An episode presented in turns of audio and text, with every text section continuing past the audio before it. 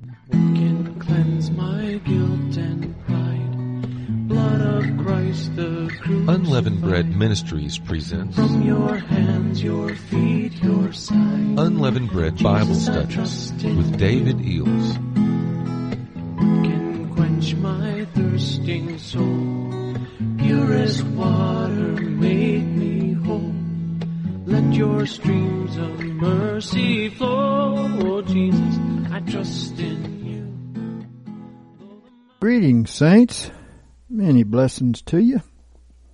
Thank you for joining us today for the Unleavened Bread Bible Study. Thank you so much. Thank you, Father, for being with us with anointing and opening our eyes and our ears to understand what you're saying. Uh, you have a wonderful sequence of events here, Lord, that that give us wisdom so that we're not surprised by anything. Thank you so much, Father, for doing this for us. In Jesus' name, amen.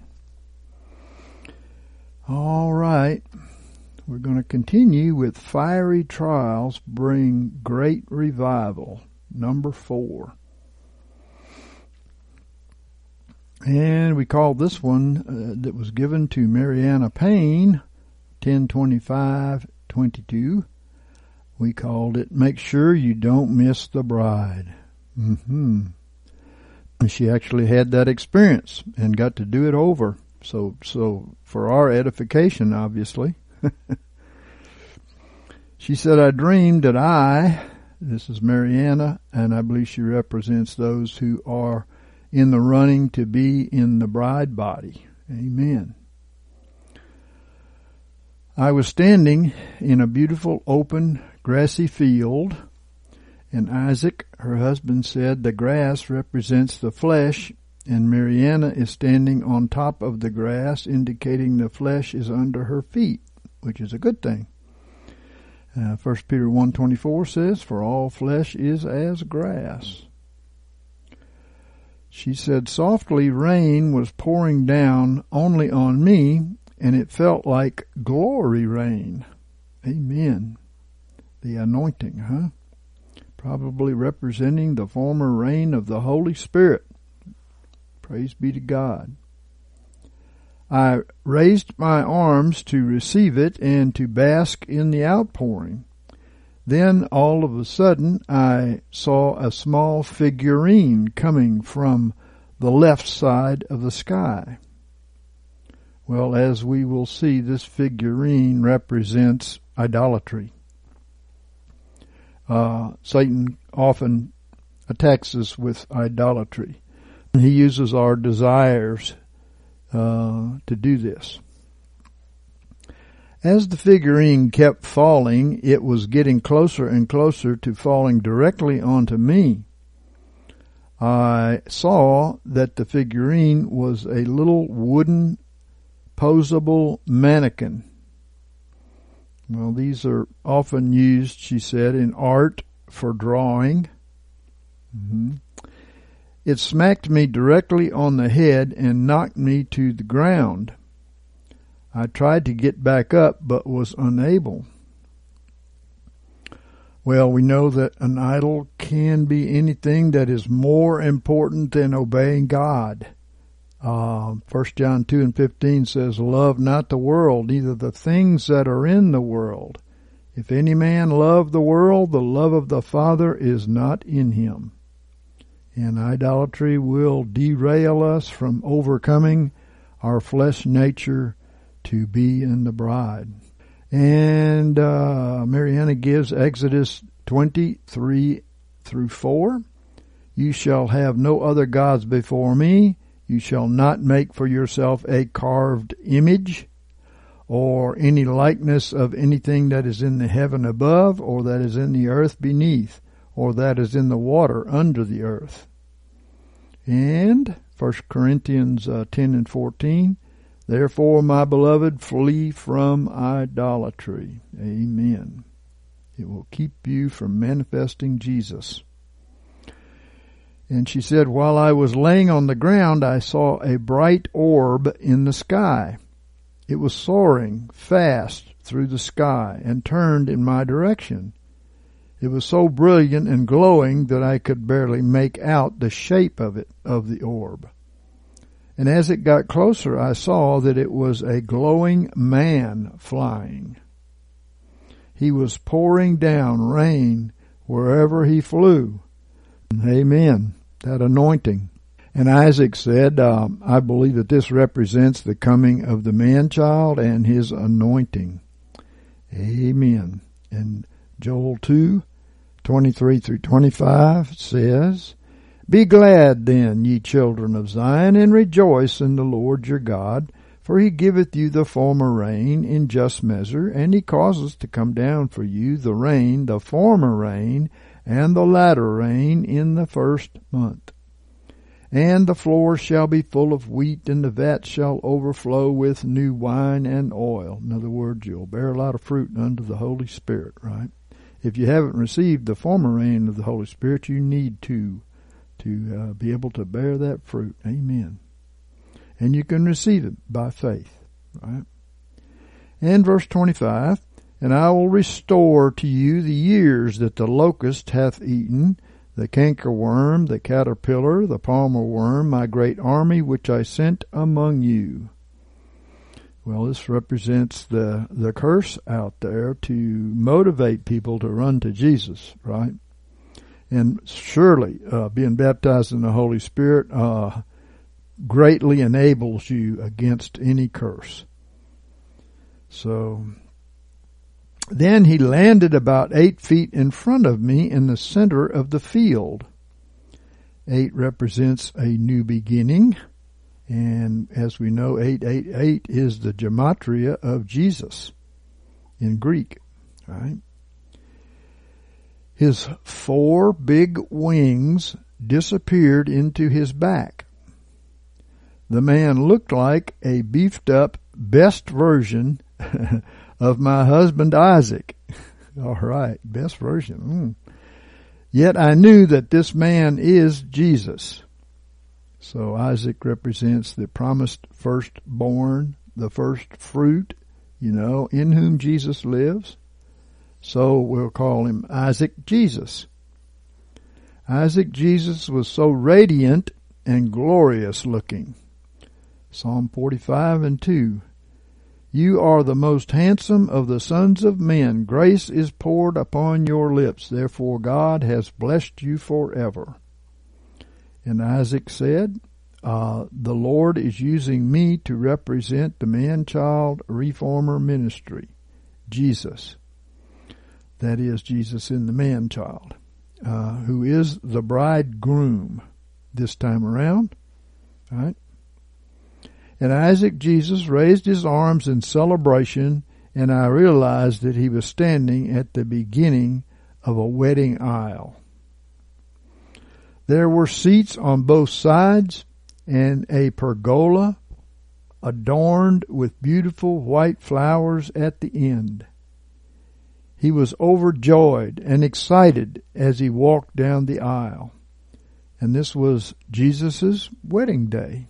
He was the groom and I was the bride, Mariana said. Okay. And we know that John the Baptist identified uh, Jesus as the bridegroom and his first fruits disciples as the bride. And so it is today. John 3 and 29. He that hath the bride is the bridegroom.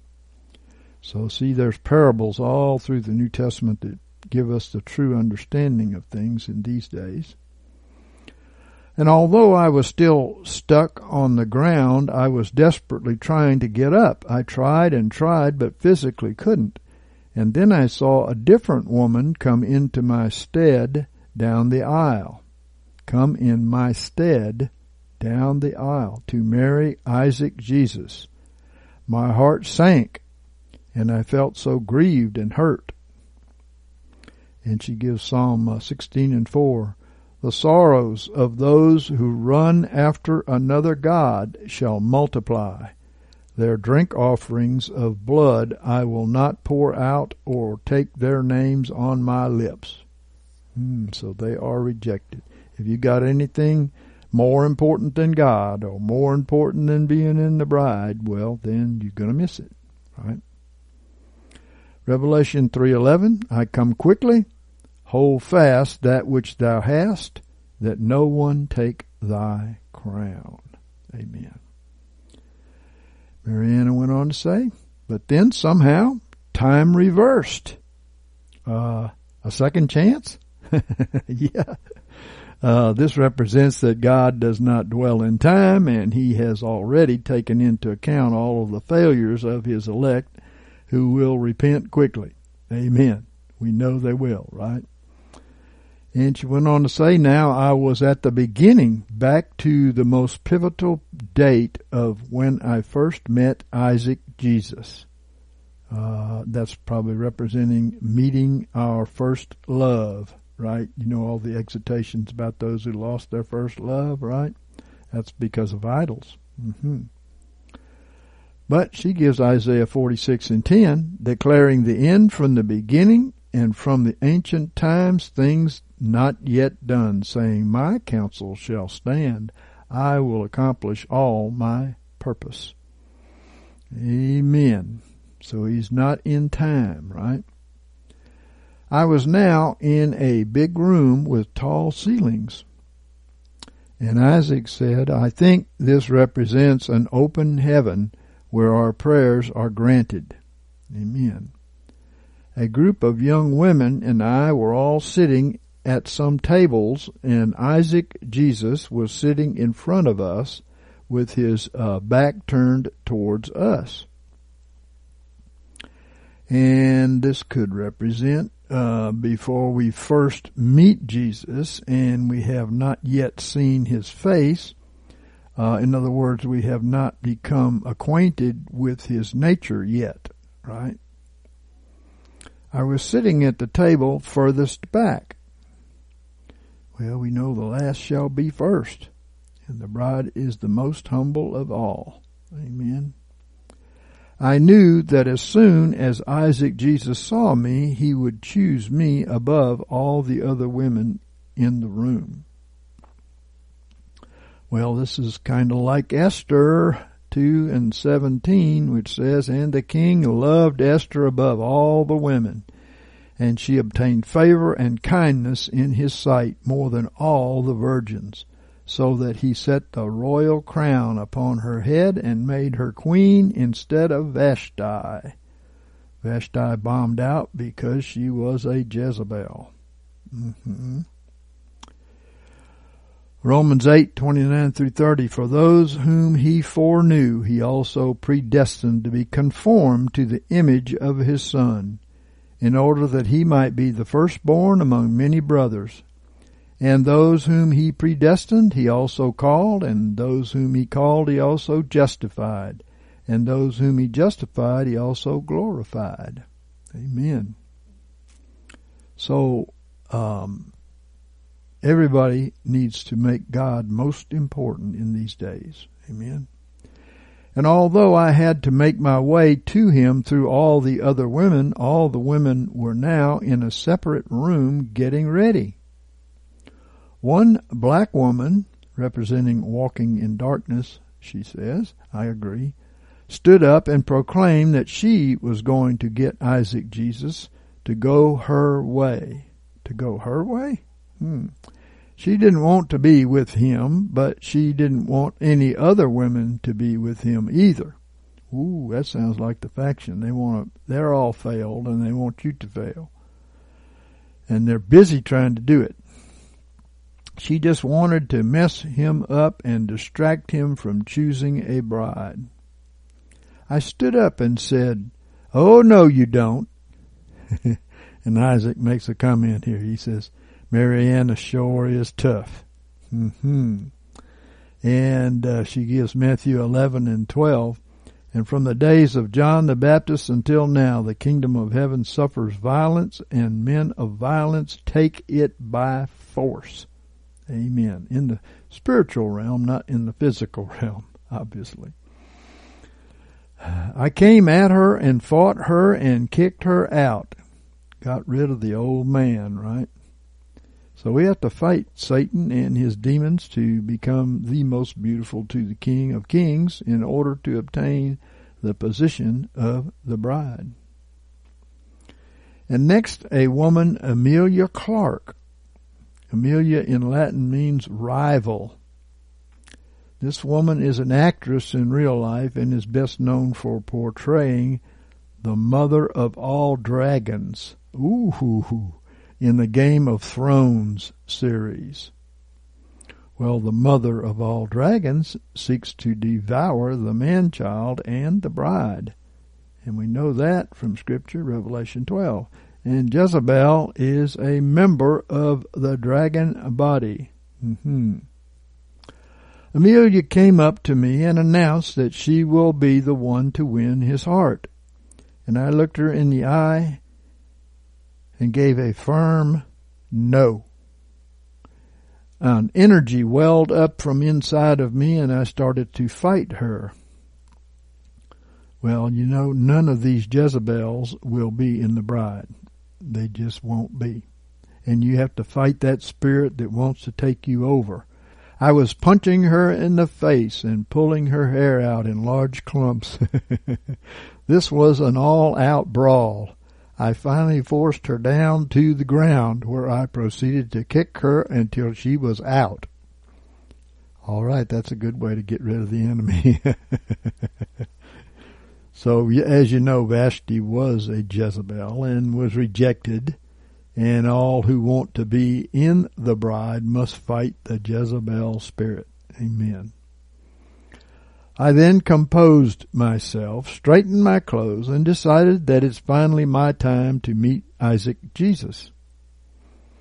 First Chronicles 16:11 Seek the Lord and his strength, seek his presence continually. Amen. I left the room and all the other women behind and walked confidently towards Isaac. Isaac Jesus was now sitting in an open grassy field and there were empty chairs around him. I sat down next to him and quietly started asking him questions about what his favorite things were. Well, that's important to the bride to know what pleases the king. Amen. If you do, if you desire to please the king, he will make it possible. Well, this represents a true personal relationship with Jesus, I believe. By getting in His Word and finding out what is truly pleasing to Him. And uh, John 14 and 23 says, Jesus answered and said unto him, If a man love me, he will keep my word and my Father will love him, and we will come unto him, and make our abode with him. Yes, the bride will not be waiting for somebody else to keep his word before they do it. They'll keep it no matter what everybody else is doing, because they know it's pleasing to the Lord. After a while of talking, we stood up and started walking towards the very same field where the wedding was to take place. I was standing to the right of Isaac Jesus when he uh, reached down and gently touched my hand and held it. He looked at each, we looked at each other and smiled sweetly. Then we embraced and hug walked the rest of the path. Well, Amos 3 and 3 says, Shall two walk together except they have agreed? See, that's why we get in the Word, and we want to know what it is to please Him, because we want to be like Him. That's what pleases Him. And she said, Then I woke up. I asked the Lord for a word concerning this dream, and the Lord impressed upon me First Corinthians nine twenty four through twenty seven. Do you not know that in a race all the runners run, but only one receives the prize? So run that you may obtain. Every athlete exercises self-control in all things. Self-control. They do it to receive a perishable wreath, but we an imperishable. So I do not run aimlessly, I do not box as one beating the air, but I discipline my body and keep it under control, lest after preaching to others, I myself should be disqualified. Yes, amen. And also, she gave 2 Peter 1 10 through 11. Therefore, brothers, be all the more diligent to confirm your calling and election, for if you practice these qualities, you will never fall. For in this way there will be richly provided for you an entrance into the eternal kingdom of our Lord and Savior Jesus Christ. Mm-hmm. She said, Personally, I prayed for repentance from any idols that I have and for the Lord to reveal them to me. That would be a good idea for anybody. Amen. And she said, Thank you, Father, that it is not too late and that I am still in the running for the bride of Christ. Amen. Amen. A good exhortation. Okay, and this one was given to Eve Brast, 11, 15, 22. There is a limit to God's mercy and grace. We called it true. I dreamed that local UBM was in a very nice, colorful Victorian or Edwardian house, like the ones they have in San Francisco, that are all built extremely close to each other. Yeah. We were all standing or sitting around in the kitchen and dining room waiting for a very long time for the call for our next assignment. Hmm. Okay. Well, the kitchen is where the spiritual food is prepared. The man, child, and bride have been waiting and sanctifying themselves and preparing spiritual food for a very long time for this upcoming tribulation harvest, so to speak. Amen.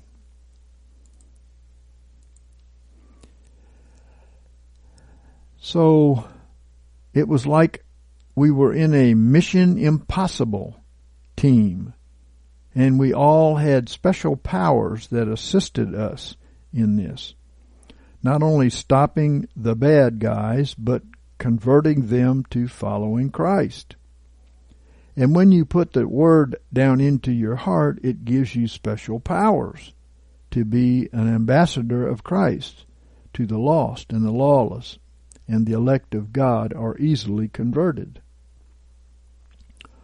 One of the brothers was late in meeting up with us, and some of the brothers were wondering where he was. And uh, she says, We must be aware of and warn the stragglers. Hmm.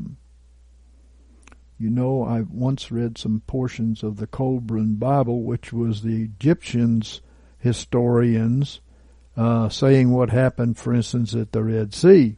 It was very interesting. They pretty much agreed with the Jews.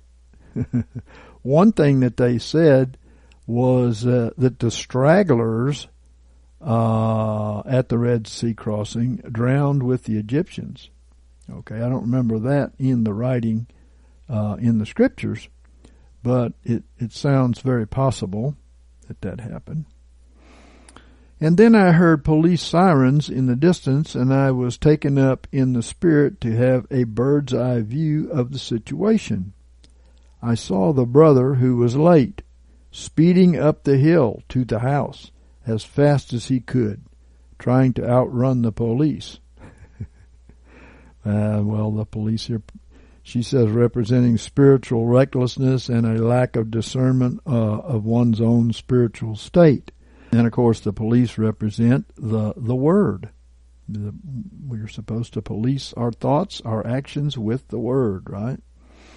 He was trying to shake them off his trail, and he quickly uh, pulled uh, into the gravel drive, uh, hoping the cops would lose him and drive on by.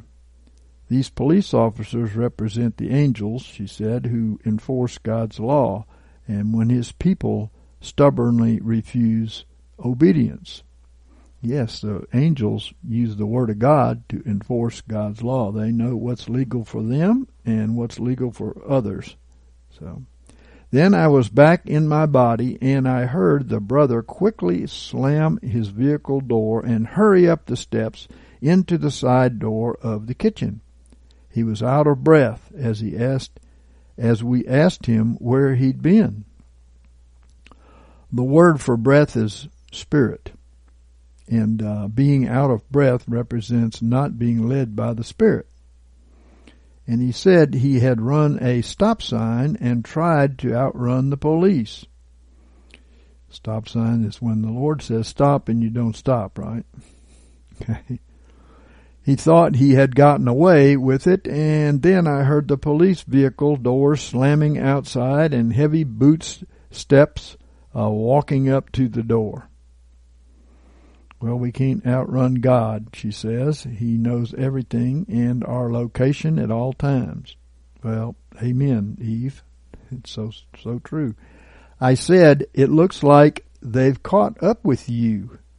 And eventually disobedience will catch up with you, especially when God has brought many corrections and warnings that you know better, or when He's told you to stop and you don't stop. Proverbs 29 and 1.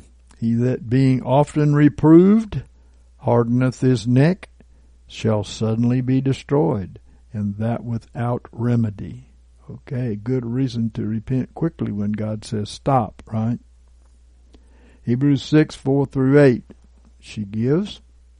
For as touching those who were once enlightened and tasted of the heavenly gift and were made partakers of the Holy Spirit, and tasted the good word of God and the powers of the age to come, and then fell away, it's impossible to renew them again unto repentance, seeing that they crucified to themselves the Son of God afresh and put him to an open shame. In other words, Jesus in them they are putting to death by following after the flesh man and strengthening him, right? For the land which has drunk the rain that cometh oft upon it, and bringeth forth herbs, meet for them whose sake it is also tilled, receives blessing from God. But if it bears thorns and thistles, it is rejected, and nigh unto a curse, whose end is to be burned. Well, amen, Eve. So true. She went on to say, The brother said, as he fidgeted with his keys, Oh, it'll be all right. They've let me off the hook every time before. This time won't be any different. He felt that he would be able to smooth talk the officers once again and they would let him go.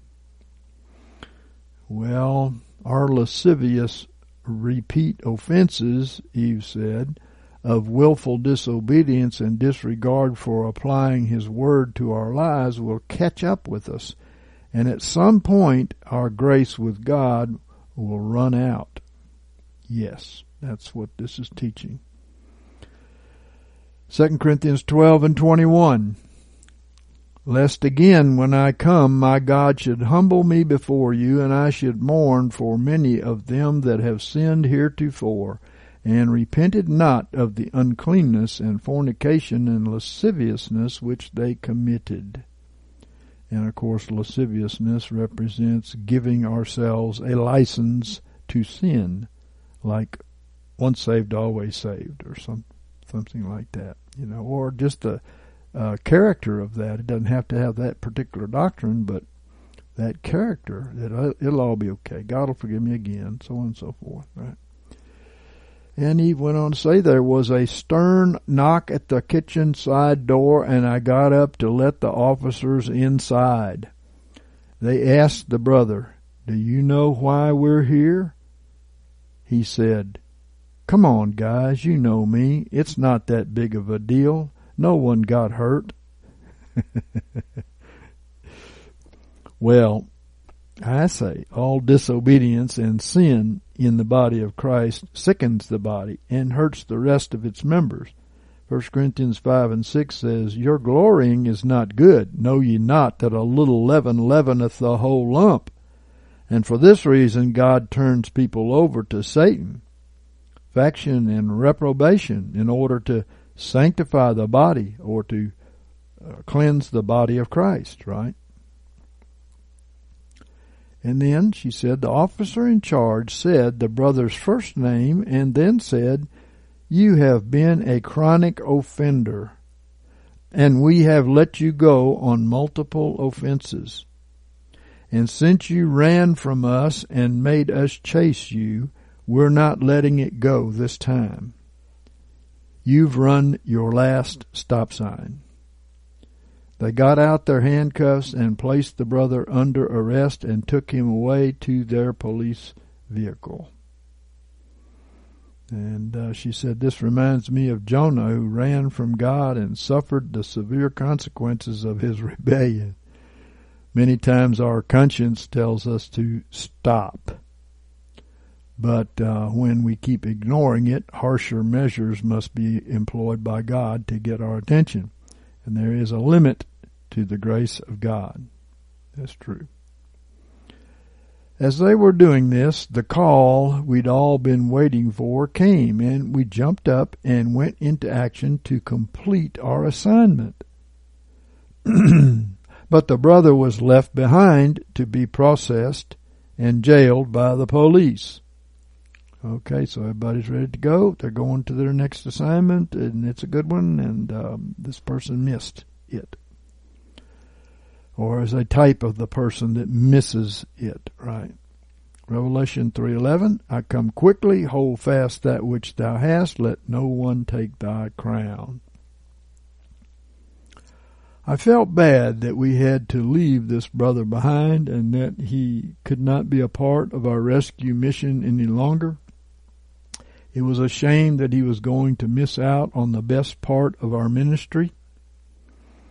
And she gave Matthew 24, 45 through 51.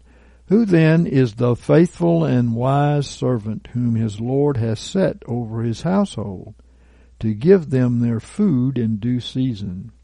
Blessed is that servant whom his Lord, when he cometh, shall find so doing.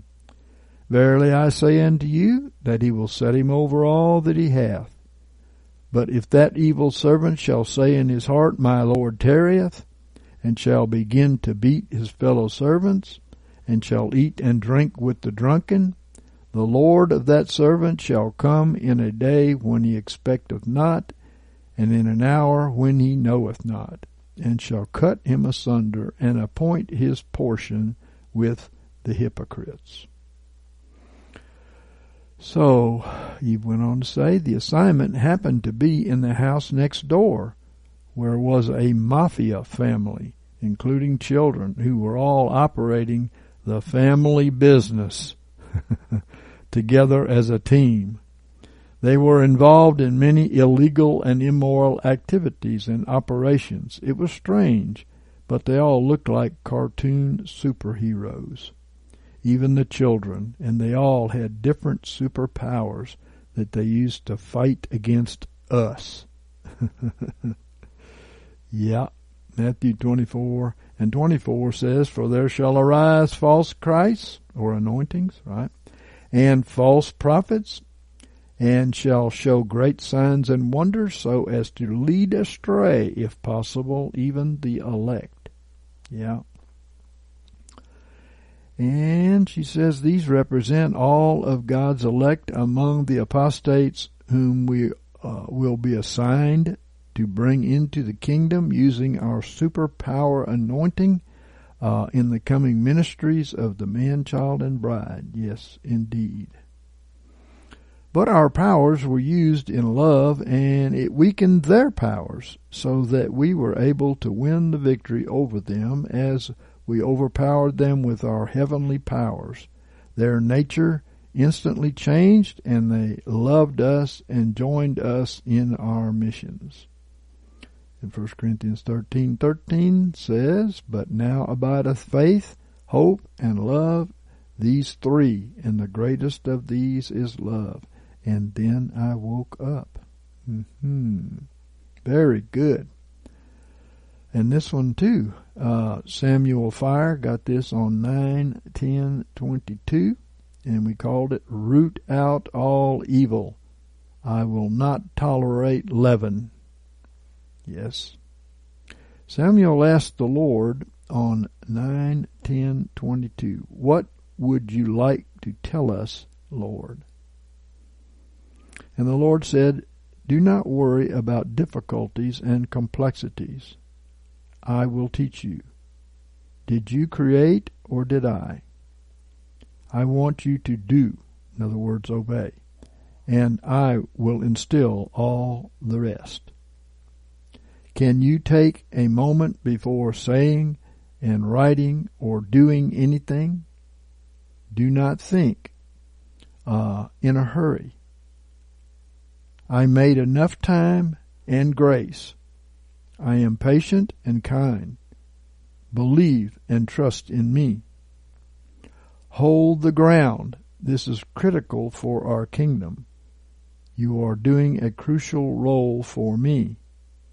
I already have reinforcements and supplies en route. We have victory.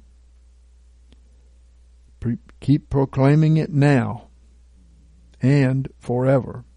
This chain of my people will not break. I will polish and refine with addition, which makes what seemed weak strong.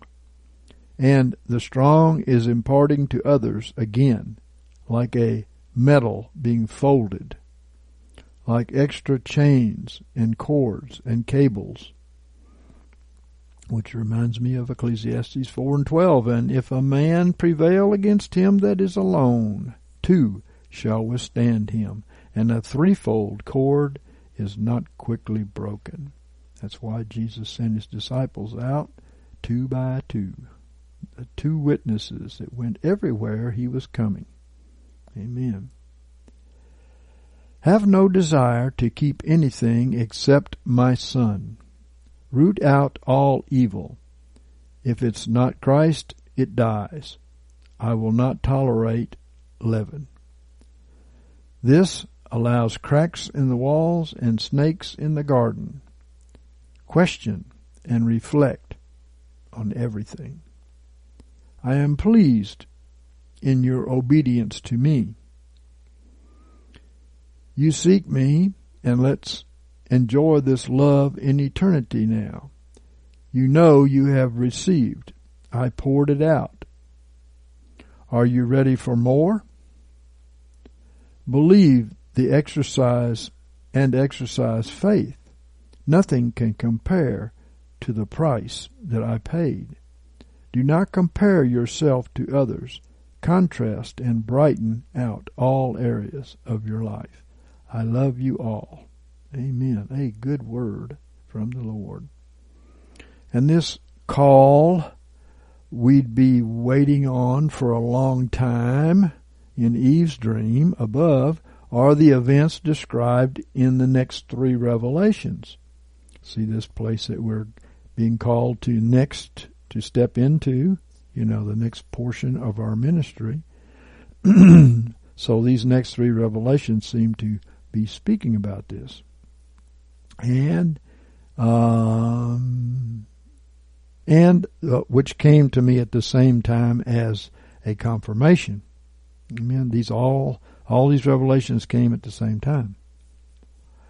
So, I think God really wants us to understand this. Vanessa Weeks got, after three hours of darkness, the man child Jesus died. And Vanessa got this on 51721. I remembered this dream after I read David's email on the 10 days of darkness. I dreamed it was a beautiful sunny day in this area where the UBM people were. And then in the afternoon I went outside and saw all around where dark clouds and reddish yellow light shining through at various points, and this was opposite to where the sun was. In other words, all around are the enemies and their dark clouds, which Jesus is coming as a lion to judge, right? Amen. But where the sun, S-U-N slash S-O-N, was, it was still sunny and nice. There were storm warnings for all areas around here. The officials declared a warning for this area, which I could not understand because it was so nice. Hmm. So they let school out early and closed businesses so everyone could get home safely. I was thinking that that was ridiculous because they never do that. Well, we've got some storms coming, folks. I mean, some big ones, and most of Christianity, even those that are patriotic, don't expect it. Okay? Because God wants to drain His swamp too. I knew the darkness was coming and would last two to three hours. Hmm. I also saw that people were really distressed over this. Well, let me say the death of the man child will come after three hours of darkness, as we shall see. But that's not the end, that's just the beginning, right? And I heard David say, in our morning meeting, we keep receiving words about the crucifixion and also about the destruction of the wicked that have hurt us. This is true.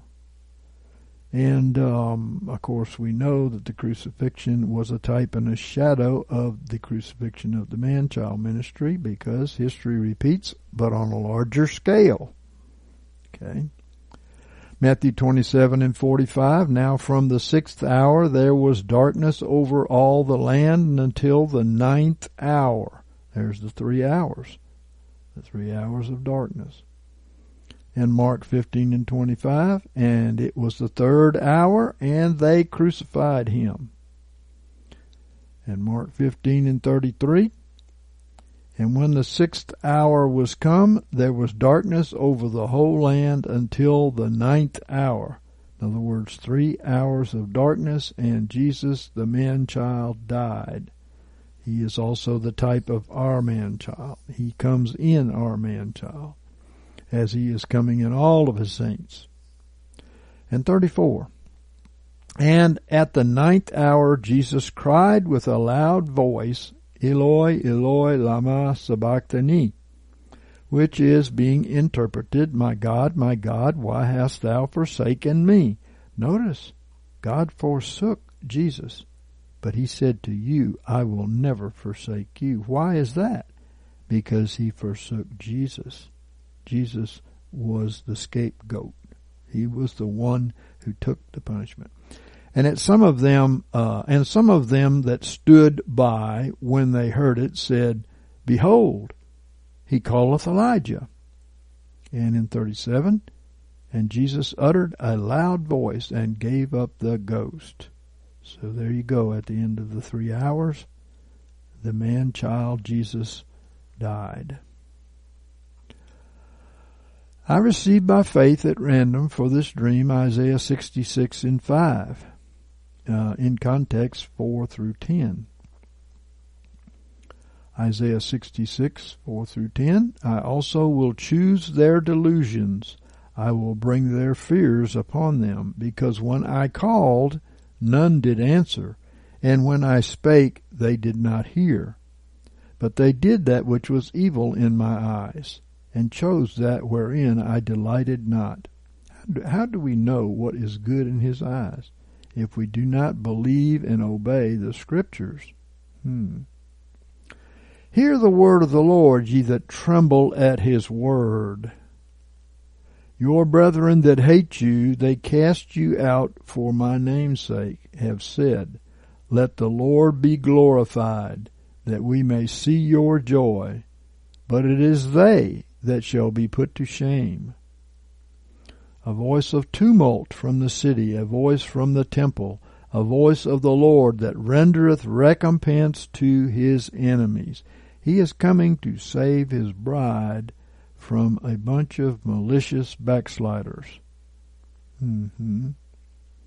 Verse 7 Before she travailed, she brought forth, and before her pain came, she was delivered of a man child. Who hath heard such a thing? Who hath seen such things? Shall a land be born in one day? Shall a nation be brought forth at once? For as soon as Zion travailed, she brought forth her children. Okay, here is the man child being birthed, and it's, he's plural, uh, and he's calling this a nation. Amen. And this is the nation, by the way, that the rest of God's people are going to join, you know, as they come more and more into the kingdom. Shall I bring to birth and not cause to bring forth, says the Lord? Shall I cause to bring forth and shut the womb, saith thy God? Rejoice ye with Jerusalem, and be glad for her, all ye that love her. Rejoice for joy with her, all ye that mourn over her. Okay, this is the one who is travailing with the man child, bringing forth the man child. And what a joy. Amen. Okay, this is uh, from Tiana Fire, 11 15 22. And we called it Lion of Judah Comes with a Storm. Mm-hmm. I saw the sky all around late afternoon. It looked like a massive storm was coming. The sky was filled with dark clouds, and they looked like they were about to drop an abundance of rain and lightning. And further in the distance, it was already raining and storming. Well, again, uh, Mark 15 and 33, and when the sixth hour was come, there was darkness over the whole land until the ninth hour. So this ended up being three hours of darkness, and Jesus, the man child, died. And so it will be in our day. History always repeats, the Bible says. I looked up and saw a giant head of a male lion appear through the clouds. So he died, but here he comes. a, a giant head of a male lion. It was like how someone peeks their head into a room. He was golden in color and had a giant mane, and he looked down upon the land. And Samuel, Tiana's husband, said, The lion is the Lord who will go forth with the truth of the word to cut through the hidden darkness of the world. True. The first time Jesus came as a lamb, but now he is coming as a lion.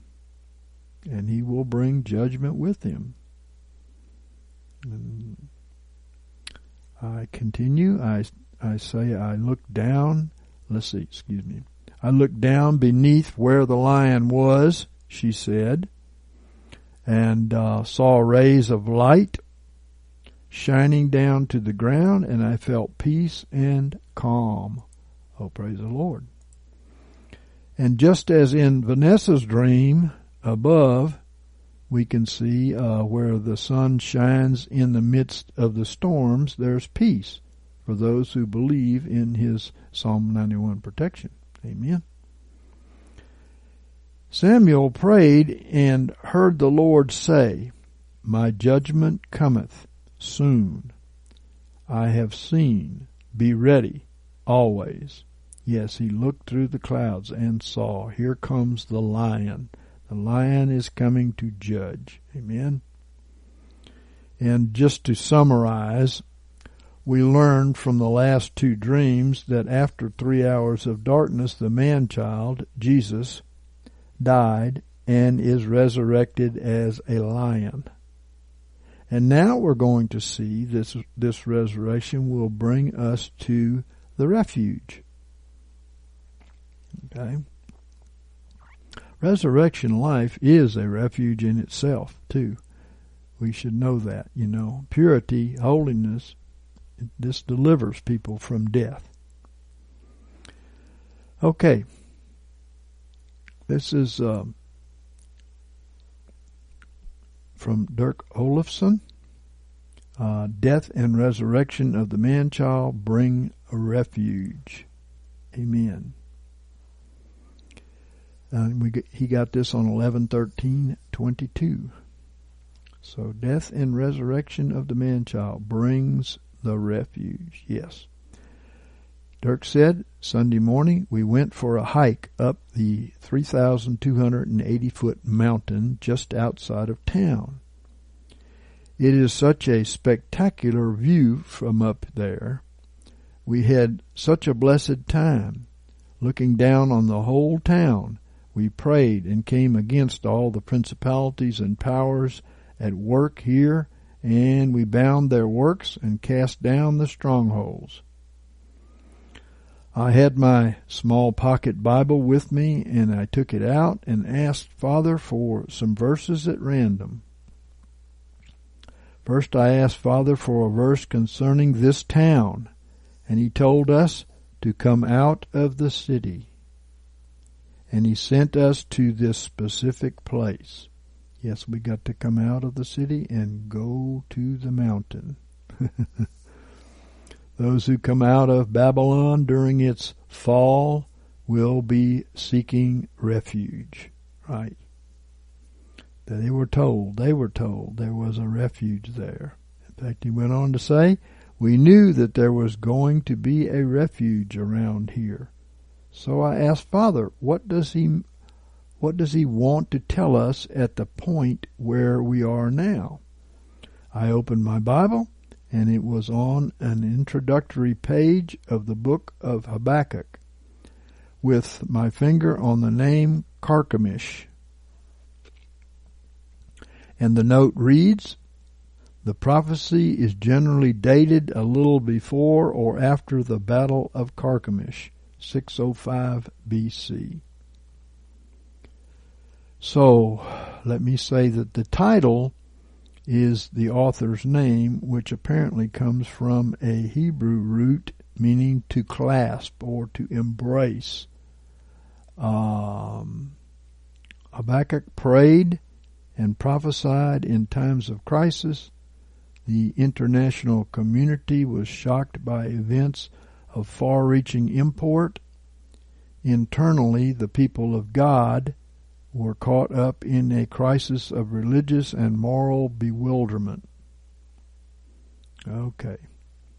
So that was uh, Dirk's comment. And uh, mine is Carchemish was the battle that conquered the Egyptian beast. So it sounds similar to what's going on and decided the next beast. So at Carchemish, the battle was won by the following beast. The Egyptians lost their battle there. And this is where we are now. God's peoples slowed down Pharaoh on his way to Carchemish just enough for the Assyrians to gain the advantage over the Egyptians. So this brought the Assyrians to being the world power. And this is a good confirmation because the Babylonish beast is being conquered by the Medo-Persian beast now in type and shadow. Um, Cyrus, of course, was the leader of the Medo-Persian Empire and won the battle against the Babylonian beast, and Trump is Cyrus in our day, as we've been told, and he is winning the battle. Uh, it's not over. Uh, even when they think it's over, it's not over because the Babylonians are going to judge the people of God more so than we've seen so far with this vaccine. Okay. And then he said, I looked up the name Carchemish, and it means fortress of refuge. How amazing. When we just moved here, Paula said, the town is so small, maybe the whole town is going to be a refuge. well, uh, Carchemish was the place of the battle between two beast kingdoms. And it was the deciding battle, right? And that's where we are now. This will cause many to seek a refuge. You understand? Um, I was thinking on the meaning of the name Habakkuk. uh, to embrace. It also came to mind what the angel said to Eve for us here. The time of hiding is over. The harvest is ripe, and we are um, to glean freely. Amen. And secondly, we prayed for the whole body and how we are now waiting for the manifestation of the man child's anointing. And I asked Father for a verse for what he wants to tell us. My finger was on John 19 and 38 and on Matthew 27 and 60 in the middle cross reference section. And he said, reading both scriptures together, they actually read as one. Yes, that's true. John 19 and 38. And after these things, Joseph of Arimathea, being a disciple of Jesus, but secretly for fear of the Jews, asked of Pilate that he might take away the body of Jesus. And Pilate gave him leave. He he came, therefore, and took away his body. Well, what is pointed out here, and in the following verse again, is the death and resurrection of man child, tying all these revelations together. God is making it very plain here. In Matthew 27 and 60, and laid it in his own new tomb, which he had hewn out in the rock. And he rolled a great stone to the door of the tomb and departed. And um, he said, Can this be showing where we are now on the timeline? Can it mean that the man child has come to the end of the crucifixion by the factious Judases and will be resurrected after three days? I, I believe so. We again received the after death verses. You see, God, He's not talking, He doesn't talk to us about the past, He talks to us about the future. So we again received after death verses, and I have hoped it meant that we are almost there now. And also the last failed factious attempt fell by the hand of God. When one falls into faction, they are considered dead by God according to our dreams. And of course, according to the scriptures too. But Judas may be hung by his own hand, which tells you that um, we're coming to something really great here. Okay. So, uh, this is Tiana Fire. And she says, Man, child, and bride escape the faction. Amen. I dreamt I was in this town, Tiana said, up on top of a mountain. In a high place? Okay. I was uh, with this man named Noah, who in the dream was my husband.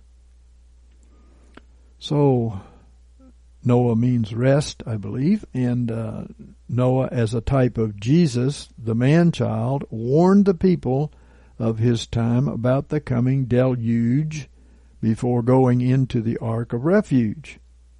Okay. Tiana said, We went around this town sharing our testimonies about coming to Christ. So this is a great evangelization revelation here. We were sharing miracles and speaking and sharing the truth with everyone that would listen. I also remember walking around speaking to God aloud and praying spiritual warfare aloud and commanding demons to leave and declaring the kingdom of God right here and right now. I remember there were three women that were sitting down that my husband shared his testimony with and they were very intrigued to hear about our Lord and what He has done. Sometimes uh, women represent groups of people or bodies of people. Okay. Early in the morning, I had an incoming video call from a sister named Marilyn who was also married to Noah in the dream. Okay. So, the bride is a corporate body of many people whose spiritual husband is Jesus. Amen. We spent a long time praying aloud and doing deliverance as a group. We all got delivered from fear and doubt and unbelief. Well, we know that Jesus healed them all, Matthew 15 and 30, right? Noah and Marilyn said that they were coming over to pick us up to go on a journey. This is that journey we were talking about, right? We went and packed our things and they arrived in a blue car very quickly.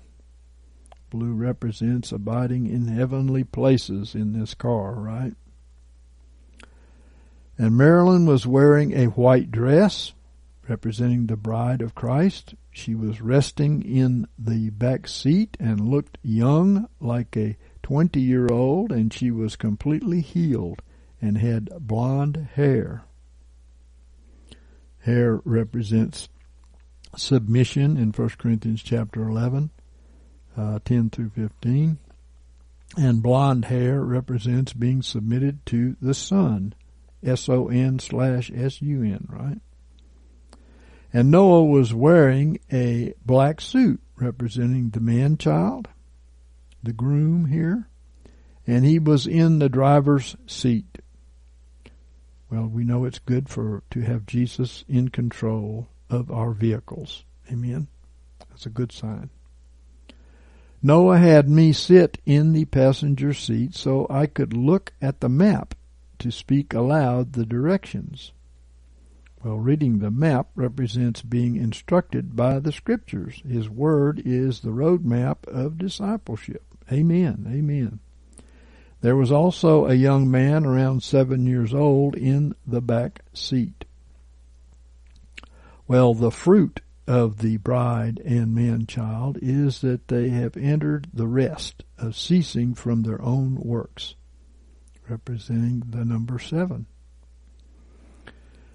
And Noah started driving and the car was going quickly down the mountain through different towns all in a straight path. And the road then traveled alongside of a beach. So straight path, that's what we need to be on, the straight and narrow path. And of course the seed of Abraham uh, represented is represented by the sands of the seashore, according to the Lord. And that's the church. And in the car's cup holder was a drink and uh, Noah offered me some, and I drank it. And uh, Marilyn awoke, and she too had uh, something to drink. Matthew 26, 27 through 28 says, And he took a cup, and he gave thanks, and gave to them, saying, Drink ye all of it, for this is my blood of the covenant which is poured out for many unto remission of sins. Amen. And the blood, of course, represents the nature of Jesus. Our nature is passed on through the blood of our parents, but then we get a transfusion.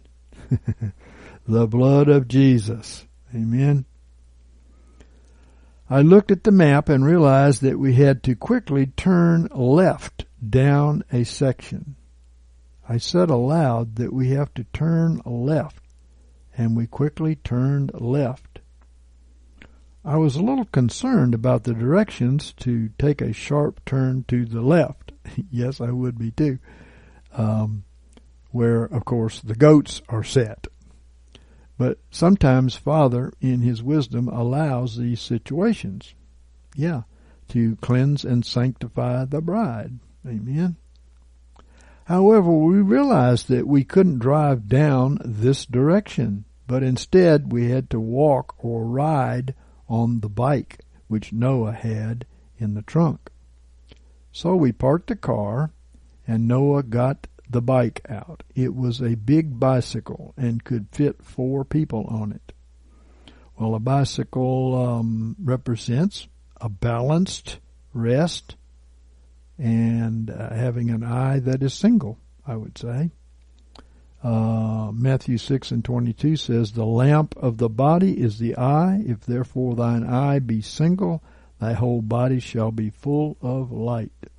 Balance in the scripture is important. Some people like to emphasize this verse or that verse, but they all are the verses of God, right?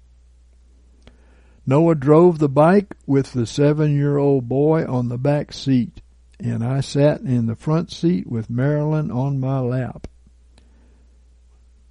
Well, sitting on the lap, she said, represents being one in spirit or a corporate body. I agree. That was exactly how this was translated.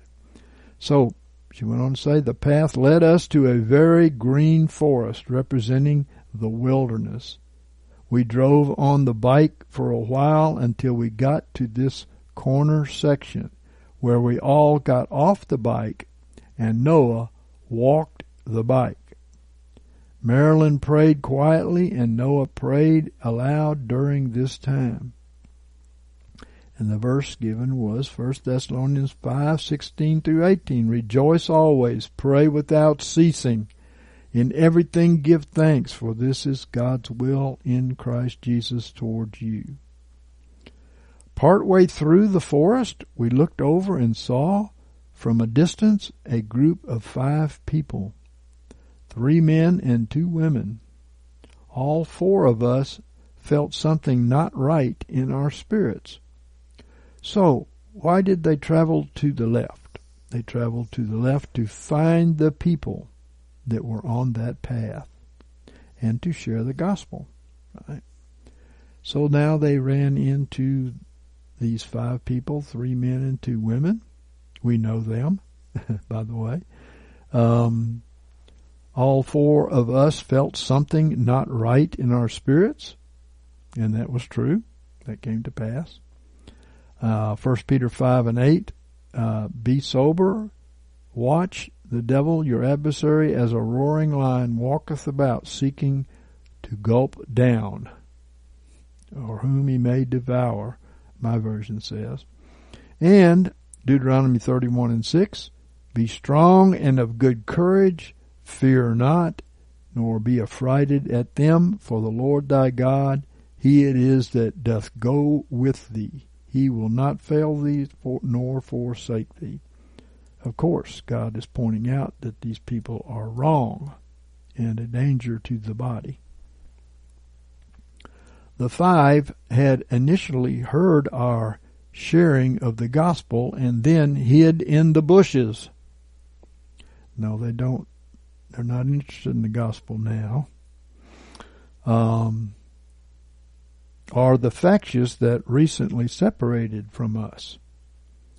And this dream was confirmed. It turned out to be the three men and the two women who in real life tried to get us to follow them.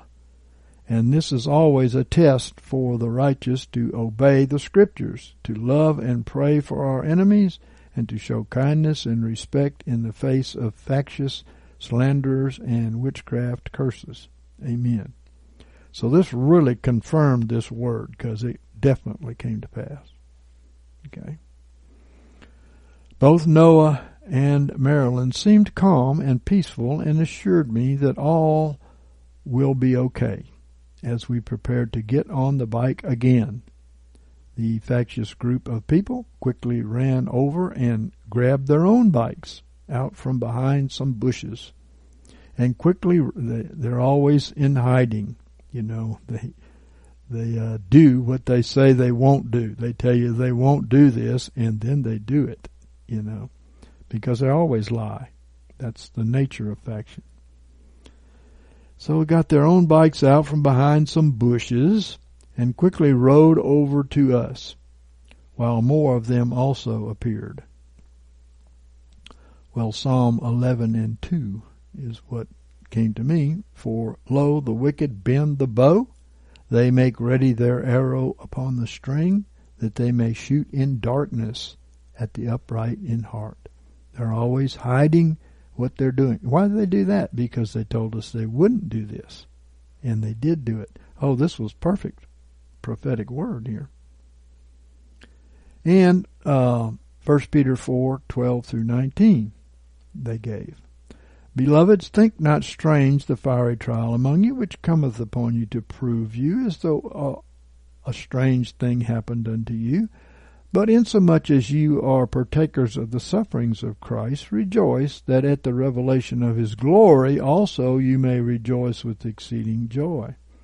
So tribulations work uh, the life of Christ into us, and also it causes suffering because the old man is dying, right? Spiritually speaking.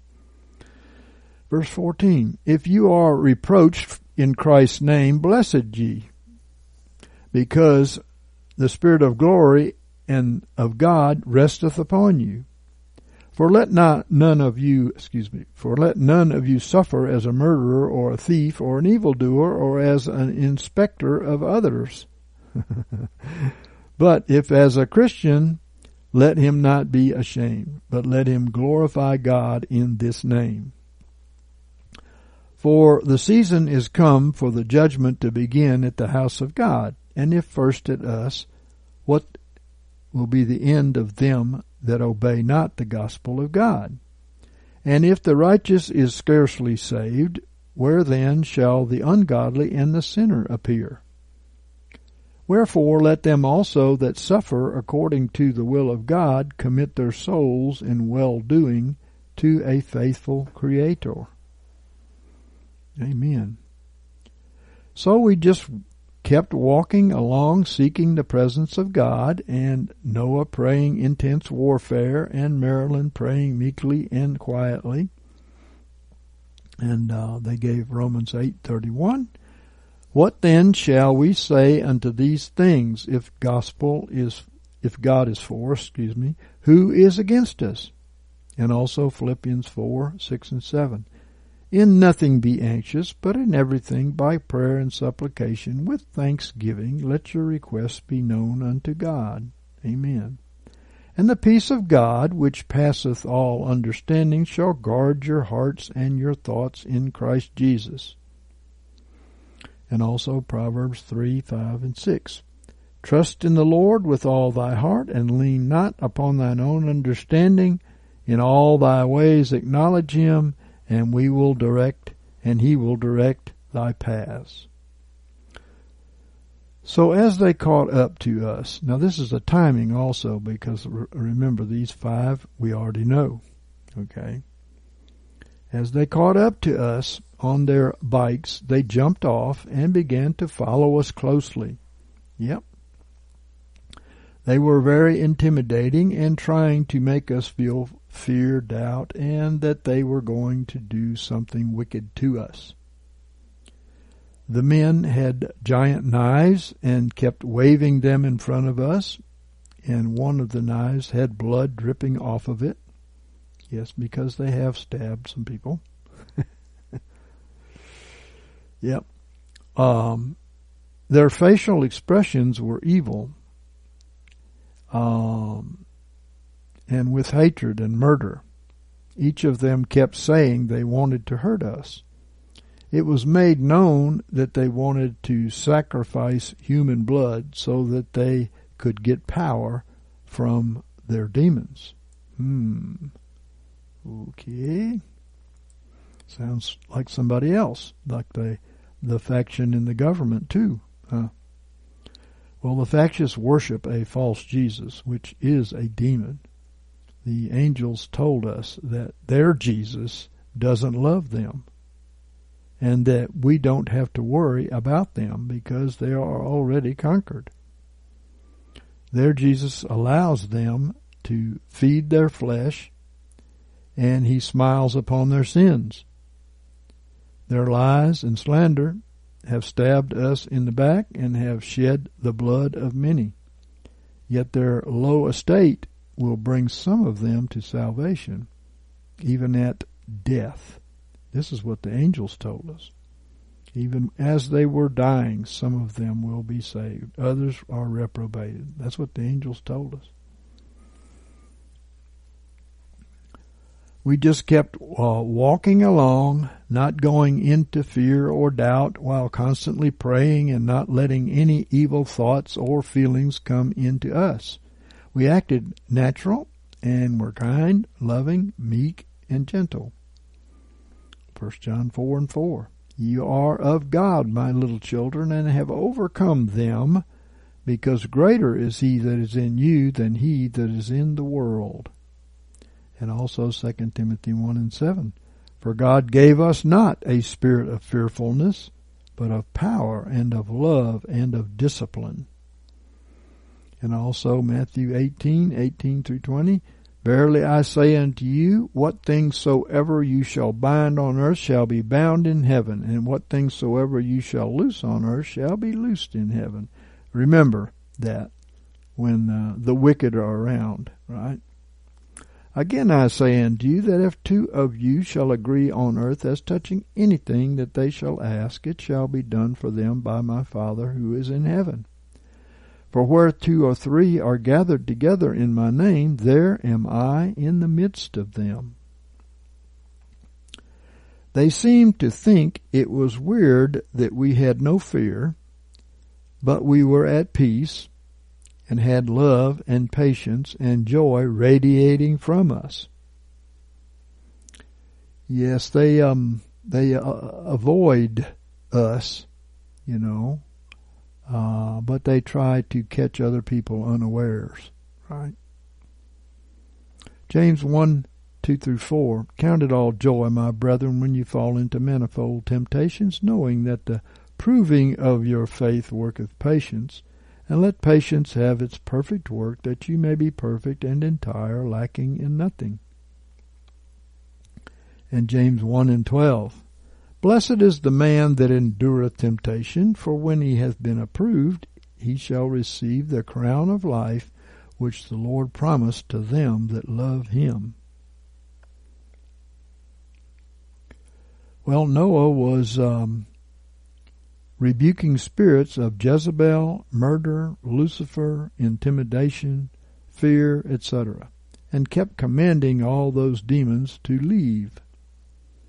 Luke 10 and 19 says, Behold, I have given you authority to tread upon serpents and scorpions and over all the power of the enemy, and nothing shall in any wise hurt you.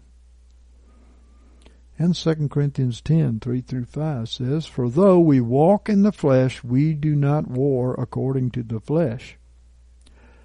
For the weapons of our warfare are not of the flesh, but mighty before God to casting down of strongholds, casting down imaginations and every high thing that is exalted against the knowledge of God, and bringing every thought into captivity to the obedience of Christ.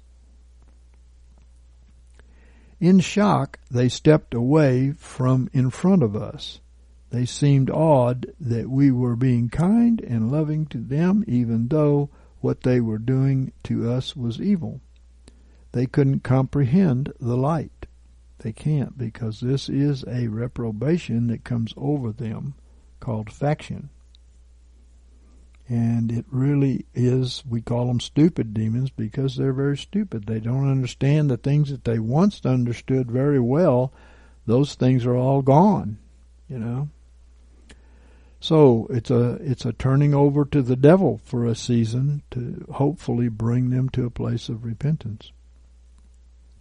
So they gave uh, John one and five, and the light shineth in the darkness, and the darkness apprehended it not. Actually, it says comprehended it not, right? No, not comprehended it not, excuse me. Apprehended it not. So, uh, we apprehend the light. It's not just a comprehending it like the King James has, right? And James 4 and 7. Be subject therefore unto God, but resist the devil, and he will flee from you. And also Matthew 5, 43 through 48. You have heard that it was said, Thou shalt love thy neighbor and hate thine enemy, but I say unto you, love your enemies, and pray for them that persecute you, that you may be sons of your Father who is in heaven. For he maketh his sun to shine on the evil and the good, and sendeth rain on the just and the unjust. For if you love them that love you, what reward have you? Do not even the publicans the same? And if you you salute your brethren only, what do you more than others? Do not even the Gentiles the same? You therefore shall be perfect as your heavenly Father is perfect. Amen. So the process of them trying to intimidate us and trying to get us to fear went on for a while, but it seemed that because we didn't give in to their threats or fear, they couldn't even physically touch us. Amen. And of course, you know, the slander and the lies that these people give, the righteous will not receive because they know the rules. Matthew 18, 15 through 17. And so and receive not an accusation without two or three witnesses of sin. So again, this just cuts them off at the knees. They can't really do anything when people obey the Word of God. Well, the angels um, told us not to give their demons power by focusing on them or giving in to uh, spirits of uh, paranoia because or uh, but just to focus on what Christ has already done to defeat the enemy. Okay? Amen. Be confident in the Lord. Confess Him before men. Amen. We reached this area in the forest that was a building with a secure bar fence around it, representing sanctification, which is our spiritual protection, right? We could look in, but uh, weren't physically able to get in without a key. Ah, but they got a key. Isaiah 22 and 22 says, And the key of the house of David will I lay upon his shoulder, and he shall open and none shall shut, and he shall shut and none shall open. And also Revelation 3 and 7. And to the angel of the church in Philadelphia, which is the bride church, right? Write, These things saith he that is holy, he that is true, he that hath the key of David, he that openeth and none shall shut, and that shutteth and none openeth. And also Matthew 16 and 19. I will give unto thee the keys of the kingdom of heaven. And whatsoever thou shalt bind on earth shall be bound in heaven, and whatsoever thou shalt loose on earth shall be loosed in heaven. Amen. So the four of us uh, walked through the gate, and it closed behind us, so the other factious people couldn't get in.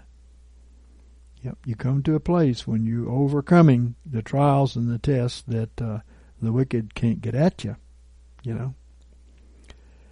We fell on the ground praying on our knees, and Noah started preaching to these people.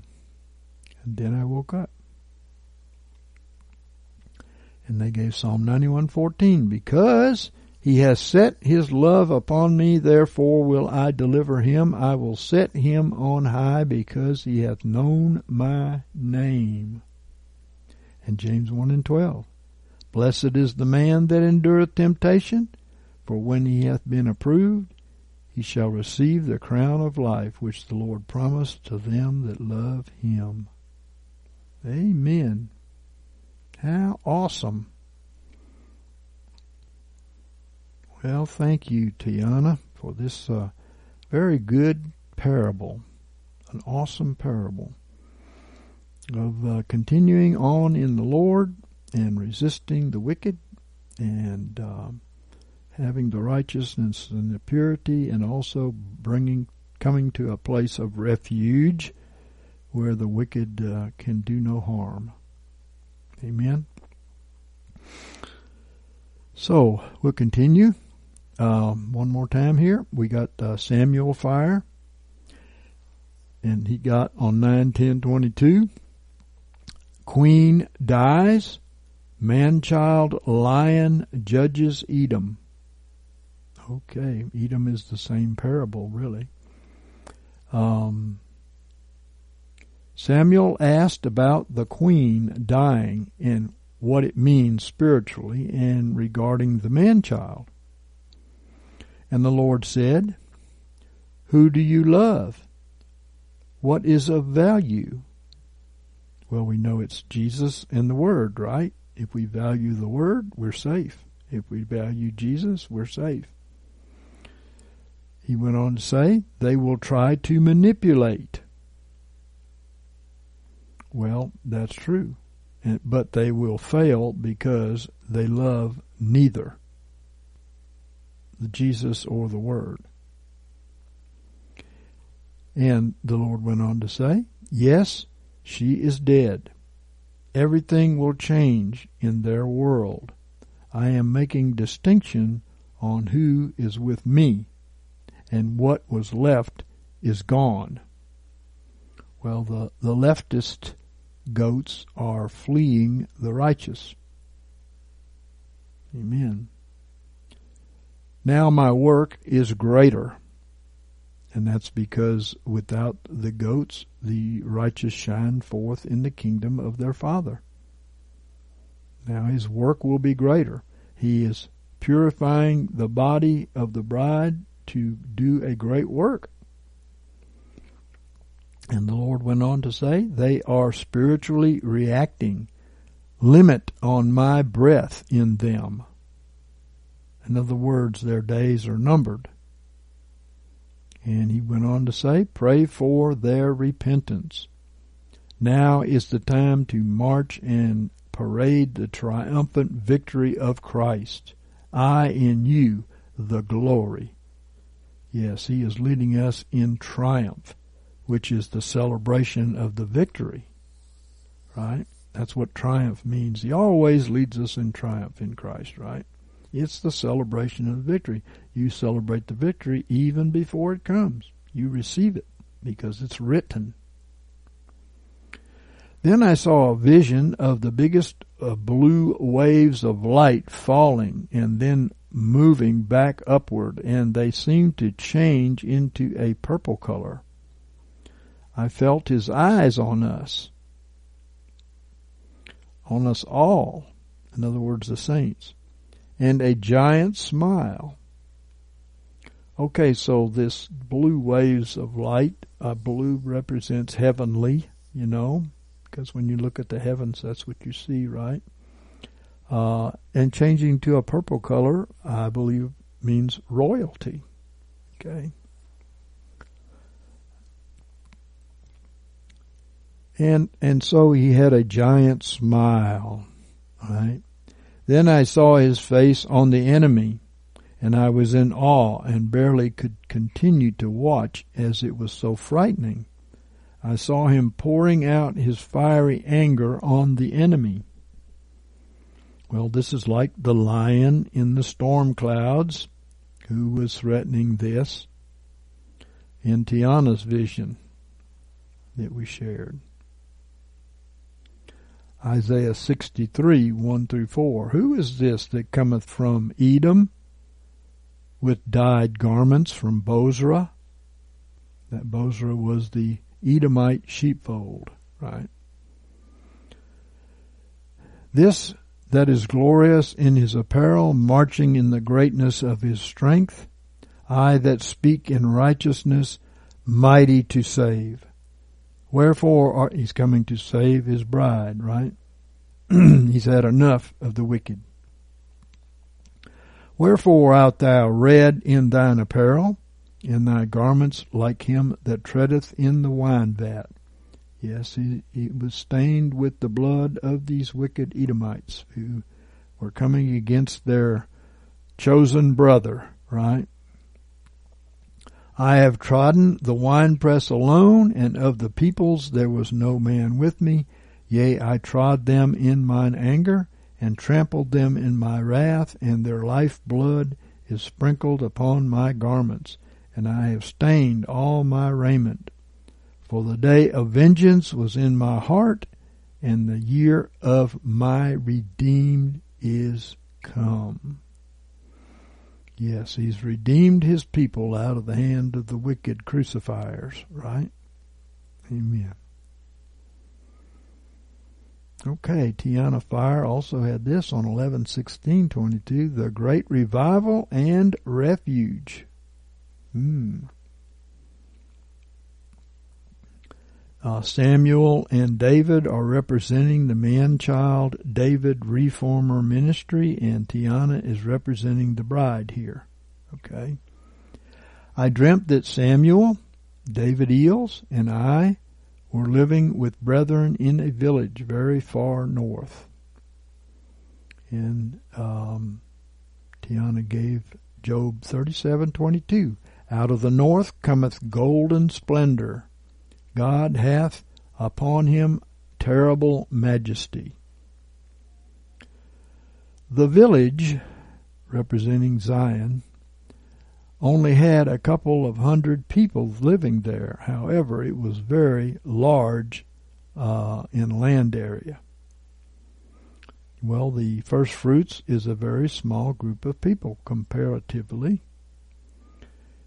Uh, it was very secluded and you could only journey to this town by walking. You couldn't drive there or catch a train. Yes, it's your walk with the Lord that will bring you to this place. And this is because no man made methods of the works of the flesh, which are represented by chariots in the Bible, will get you to the top of Mount Zion. It's always a climb. It was also hidden in the trees, and a person couldn't even find this village on a map. No, they wouldn't be able to. Um, and she says, We are hidden in the secret place of the Most High. Colossians 3 and 3 says, For you died, and your life is hid with Christ in God. The wicked cannot find the city. And they can't enter the city either, according to Revelation 21, right? The village was uh, surrounded with woods, forests, and it was very beautiful. There was only one place to get food to eat in this village. Amen. Well, the only place in in that area to get the food would be straight from the word of the Lord. Amen. The spiritual food in the life of Christ is is only found in one place, the Word of God, and you won't find the truth anywhere else. However, it was always open. Notice that. Isn't that cool? It was always open. Speaking of the New Jerusalem bride, which is born out of heaven now meaning born on the earth out of heaven. Revelation 21, 25 through 27 says, And the gates thereof shall in no wise be shut by day, for there shall be no night there. Well, you don't even need a gate if they can't even find their way to the city. You see, that was the revelation. And they shall bring the glory and the honor of the nations into it. That's the righteous. They're going to bring the people who have come to the Lord into it. And there shall no wise enter into it anything unclean, or he that maketh an abomination and a lie, but only they that are written in the Lamb's book of life. Yeah, so the faction are overwhelmingly liars and slanderers, and of course they cannot enter this city. They can't find it. And she went on to say the only way you could know about this place and get there was if you knew someone. and they lead you by way of walking. Yes, our testimony and sharing the gospel as well as our life's example is how people come to know Jesus and uh, learn the way. He said, I am the way, right? And you have to walk the way he walked. John 6 and 44 says, No man can come unto me except the Father that sent me draw him, and I will raise him up at the last day. Samuel and I were told from God to go journey to the closest city. And it's, this sounds like they're representing the two witnesses sent forth to evangelize, right? Well, this city was uh, many weeks of walking south and uh, to speak to everyone in the towns along the way. Uh, Mark 16 and 15. And he said unto them, Go ye in all the world and preach the gospel to the whole creation. Okay. Now they could have represented uh, the two witnesses, obviously, but the two witnesses literally um, are were men only, actually. And they went forth two by two. Jesus sent them forth not only as the elders of his new church, but also to go and uh, bring the gospel to the rest of the people and ordain elders and so on and so forth. So Jesus' disciples that he sent forth, these were the two witnesses.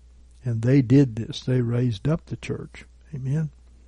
So we started walking south. We never got tired or sweaty and never needed to sleep or eat or drink. And their shoes never wore out. That's my thought.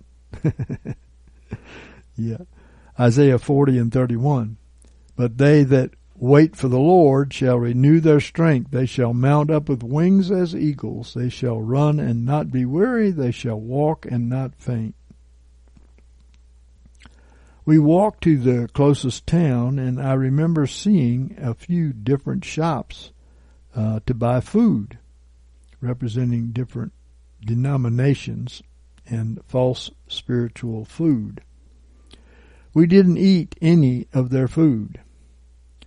This represents not eating the unclean leaven that the apostates have added to the word or taken from the word. Yeah. And the Lord spoke his truth through us to those who would listen. Very few people left their towns to journey with us to the city. That's the heavenly city. Mm-hmm. Some believed the truth but didn't want to leave. Others didn't want to hear us speak at all. We didn't waste any more time in the town. We let Jesus speak what he wanted and then quickly left to walk to the next town, not getting caught up in any worldly things or stopping to eat their food. Okay, all this is good advice for the coming days in which the man child will raise up witnesses to go forth and do the exact same things that Jesus did with his two witnesses back in those days, right? And then with the 70. Amen. Matthew 10 and 14, and whosoever shall not receive you, nor hear your words, as you go forth out of that house or that city, shake off the dust of your feet. And John 4 and 32. But he said unto them, I have meat to eat that you know not. And Matthew 5 and 6. Blessed are those who hunger and thirst for righteousness, for they shall be filled or satisfied.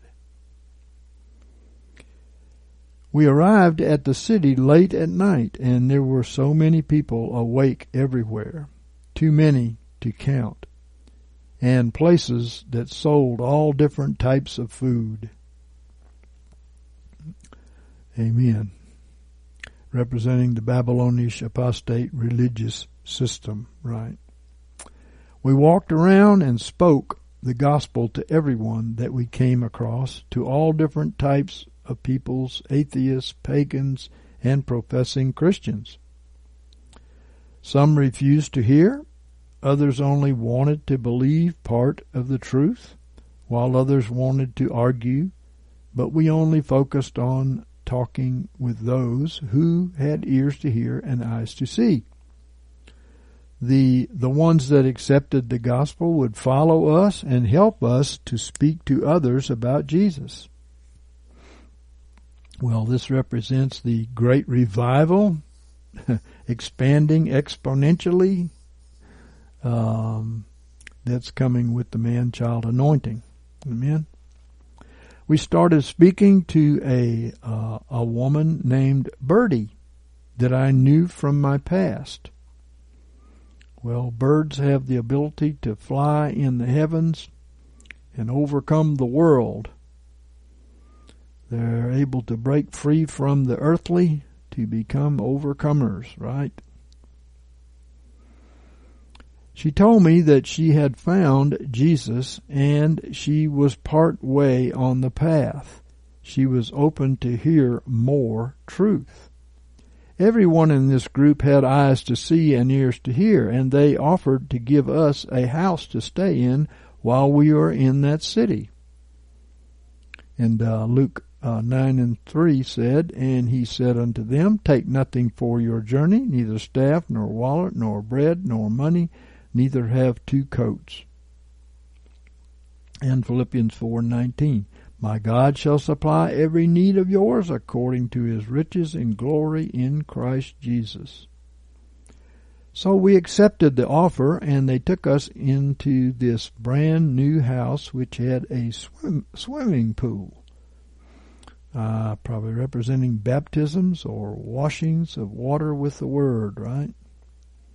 and lots of rooms and everything that we would need. And the other brethren that had uh, surrendered to Jesus on the way were living in this house with us also, in rooms, on the couches, and outside in tents.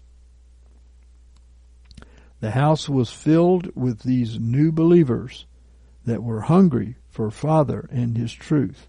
It was like a communal living environment, although we were only spending time on eternal things. And uh, representing, you know, she said, the original church in Acts.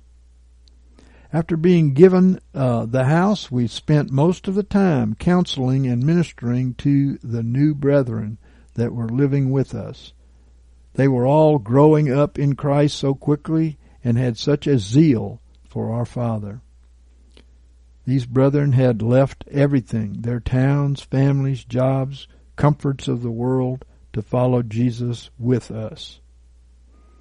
And she gives Matthew 19 and 29. And every one that hath left houses, or brethren, or sisters, or father, or mother, or children, or lands, for my sake, for my name's sake, shall receive a hundredfold, and shall inherit eternal life. Some of them would sleep on the ground in the house, and others in tents in the yard. However, they were so happy for our Lord and so hungry and thirsty for His Word that it didn't bother them. We spent the days with Father and His Word speaking through us to the brethren, and they would go out sharing the gospel with others in the city more people would surrender to God and come uh, live with us in this house. It didn't bother us that it was crowded. We were so happy to have our real brethren with us and who were on fire for our Lord. Amen. We stayed in the house for a little over a year ministering to these brethren and now we were now to journey back to the village where David Eells was. That's the end of the end of the path there, the city, right? Some of the brethren that we were living with uh, wanted to come back with us, and others stayed in the city to continue to tell others the gospel. Amen. We have people all over the world that would like to come here and some of them have been told of the Lord, nope, I have a job for you in this country. You, now that you've learned what you've learned, you're going to be useful here. And so a lot of them are there. And that's what the angels told us would happen too. They were correct. We walked through many bushes and crossed many rivers and were in, in difficult parts and easier parts. Once outside the city, there was this big river to cross, and there were many people with us that were hesitant to go across the river. I believe crossing the river represents death to self.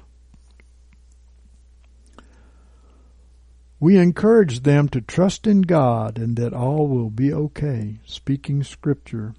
Some crossed with us and some turned back to go to the city. Mm-hmm. So it was a more dangerous journey going back to the village where Mr. Eells was than going away from there.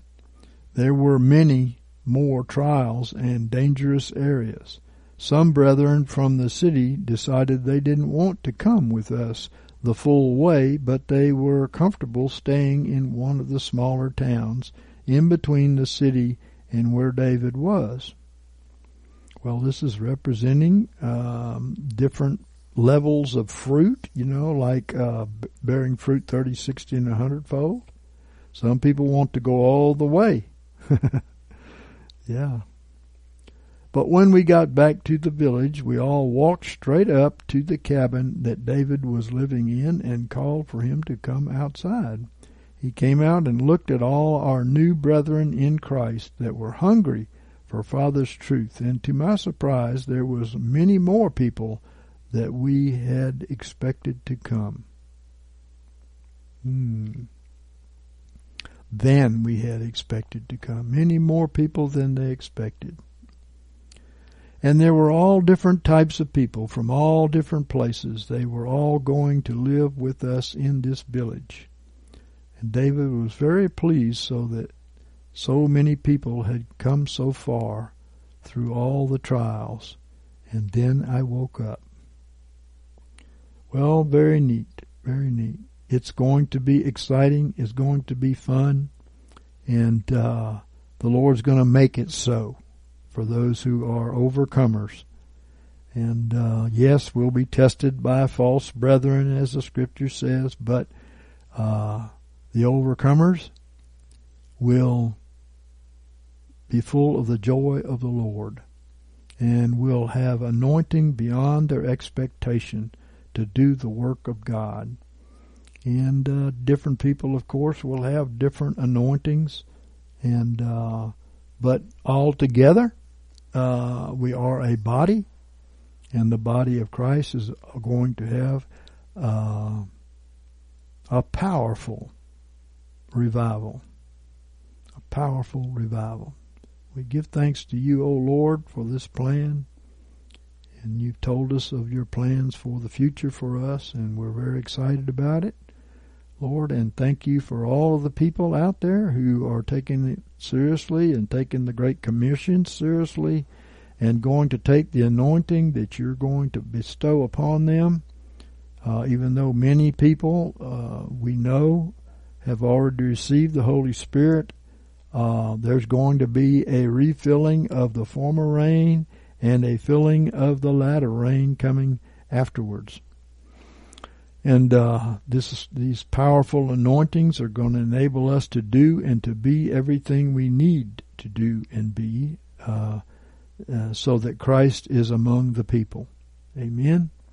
These are measures, of course, of Christ in us, of His life, of His purity, of His gifts, and so on. This is what the Holy Spirit does. He takes of mine and declares it unto you, Jesus said.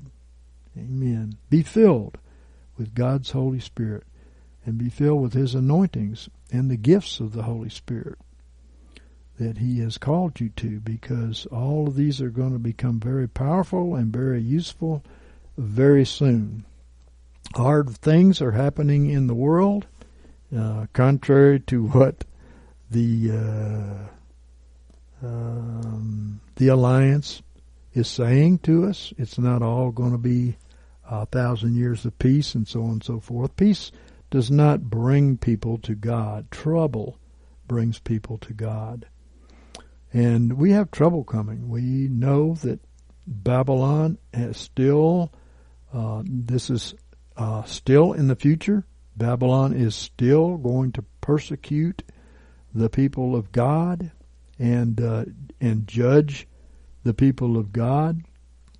uh, especially the apostates, like it was in the days of Zedekiah, where they sent against them um, uh, the sword and famine and pestilence, and we keep getting that. We just got it again.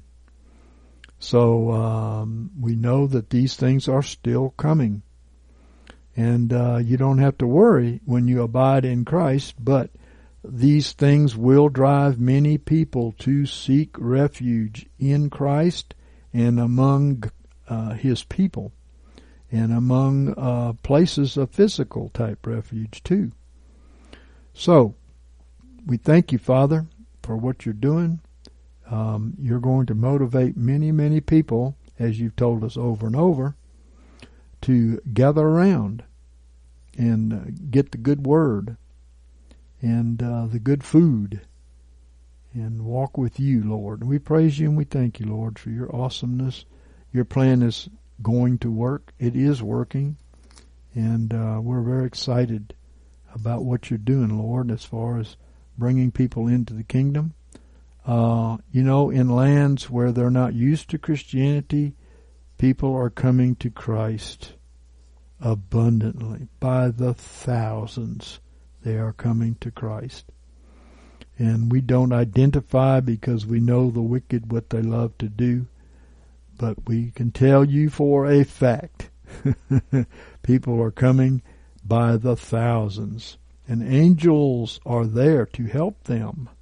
And they also have uh, been revealed that angels are among them to help them, and they give commands to the angels too. And angels are even distributing our literature. Absolutely. Multiplying it and distributing it. Praise be to God. That's what the angels said they would do, and they are doing it. Thank you, Father, in the name of Jesus. Uh, just as Sandy, uh, years ago, you know, took a very small group of books and and tapes or discs with her, and God multiplied them. As she handed them out, they multiplied. And the angel said they did that, and they're going to do it on a much larger scale. That's what they told us. Praise be to God. Well, Father, we love you. We praise you. We want to be your disciples. We want to walk with you. We want to know the way. We know that Jesus showed us the way. And, uh, and He is the truth and the life. And Lord, we trust in you. We thank you for doing what you're doing. It is so awesome, and we are just so excited about what you're doing. Glory be to God. Thank you, Father. And Lord, we also pray for the the faction, Lord, that those that are yours among them would come out from among them. They would get their eyes opened and understand that they've been under deluding spirits and that they are to return to the Word of God, which they left behind.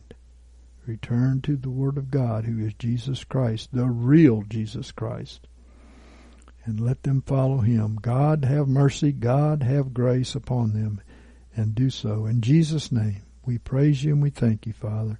Lord, even though we warn people about the faction, it's not because we hate them or anything like that. It's we don't want people to be destroyed the way they are destroyed and the way they destroyed their families.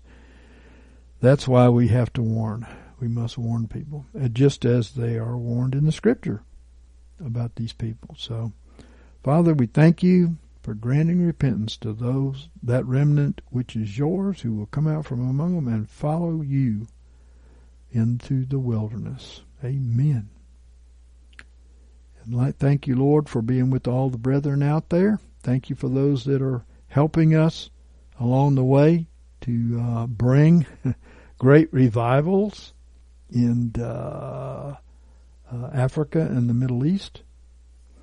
And uh, we praise you, Father. It is exploding, and we praise you for it in Jesus' name. Thank you, Father. Amen. God bless you, saints. We'll do this again very soon. Amen. For information, materials, and to contribute, go to unleavenedbreadministries.org. Contributions only may be addressed to David Eells, Post Office Box 231616, Montgomery, Alabama 36123. Can quench my thirsting soul. Purest water make me whole. Let your streams of mercy flow. Oh Jesus, I trust in you. Though the mountains fall into the sea, though the rivers rise, I still believe. For your mercy stands and your word is true. Oh Jesus, I trust in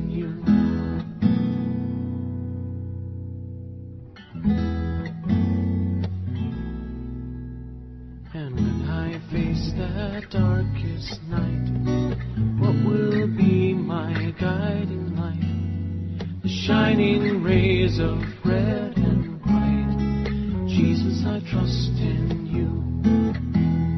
Oh, sacred heart, in you I find mercy seated for all time.